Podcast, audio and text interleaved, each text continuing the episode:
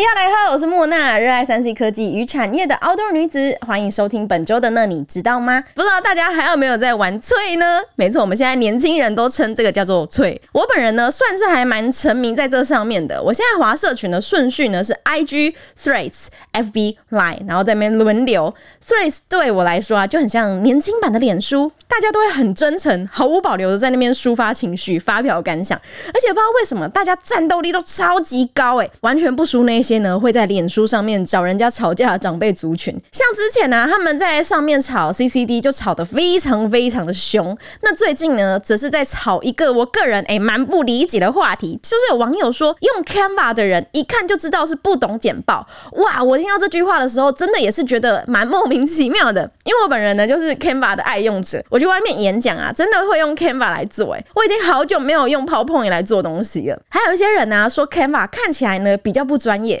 真假啦？到底差在哪里？这个发言呢，其实就引发了很多很多的讨论。有些人说呢，看不懂用 PPT 就用 PPT，你就好好用，你有什么好优越的？连这个东西你也要有优越感。而且你知道吗？PPT 呀、啊，曾经是贝佐斯跟贾伯斯都拒绝使用的工具。哎，我们今天呢，就是来聊聊 PPT 到底是怎么诞生的。相信大家一定有用过吧？国小电脑老师啊，就已经会教 PPT 了。上高中、上大学，教授呢也都会用 PPT 来讲课。我们呢，一定也有。用过 PPT 来做报告，PowerPoint 呢，它其实是在一九八七年有一间叫做 Forethought 的公司研发的。它原本的用途呢是要让自己公司的设计部门啊，还有跟需要外包工作的时候呢，让员工可以自己制作幻灯片。那 PowerPoint 推出不久后呢，诶就被微软以一千四百万美元收购了。一九九三年呢，PowerPoint 的销量实在是太好了，所以呢，它也被微软加入了 Office 的套组里面。那 PPT 呢是非常好上手的，在各种职场上面呢、啊，你都可以看到它的身影。但其实呢，也有人不喜欢这样的表现方式哦。像是贾伯斯传里面啊，就有提到贾伯斯这个人呢，他是非常讨厌人们使用简报而不是思考的方式在讨论事情。他会觉得说简报啊没有办法让人家参与在其中一起讨论，而且台下的人呢记忆力也会因此而分散。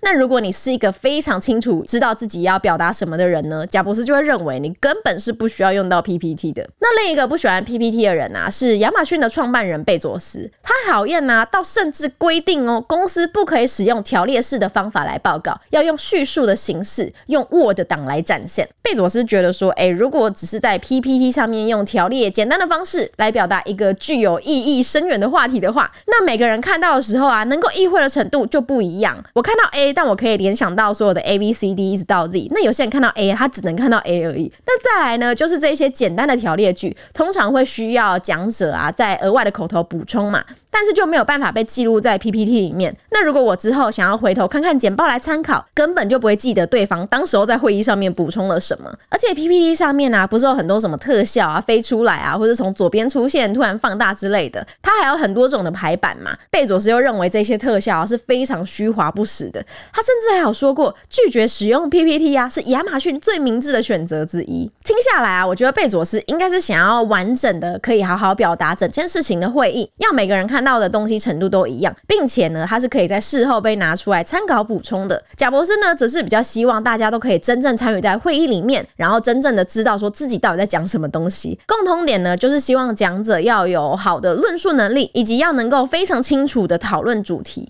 好啦，题外话，虽然两位大佬呢不喜欢这种报告方式，但是 PPT 呢依旧是一个非常重要的发明，而且到现在呢还有很多不同的简报软体出现嘛，像是开头说到的 Canva，它是一个免费的设计工具啊，不管你是排版啊、下载啊、协作，其实都是免费使用的，而且它有很多图库可以给用户使用，甚至呢有超级多的模板。我自己觉得 Canva 跟其他的那种模板网站比起来，它是中文化非常完整的一个网站，因为有时候我想要搜寻一些素材，在其其他的网站，我可能就要打英文。假设我今天要搜一个，我随便举例，我假设我今天要找一颗苹果的图片，那我可能就不能够打苹果，我必须要打 Apple。但是如果你在 Canva 上面，你打中文苹果，它也是可以给你出现很多的搜寻结果。这对我来说就是我非常喜欢用 Canva 的原因，因为它中文化的程度非常非常高。Canva 的理念呢、就是要让你在日常生活中随时随地都可以轻松的设计，让一般人呢也可以制作出自己需要的海报啊、简报啊、卡片、图表之类的。其他其实还有像是 Free Picker 啊、SliceGo 啊、s n i c e Carnival，其实都是非常好用的简报设计软体。像是 Free Picker 啊，它是以线条啊、色块为主的模板，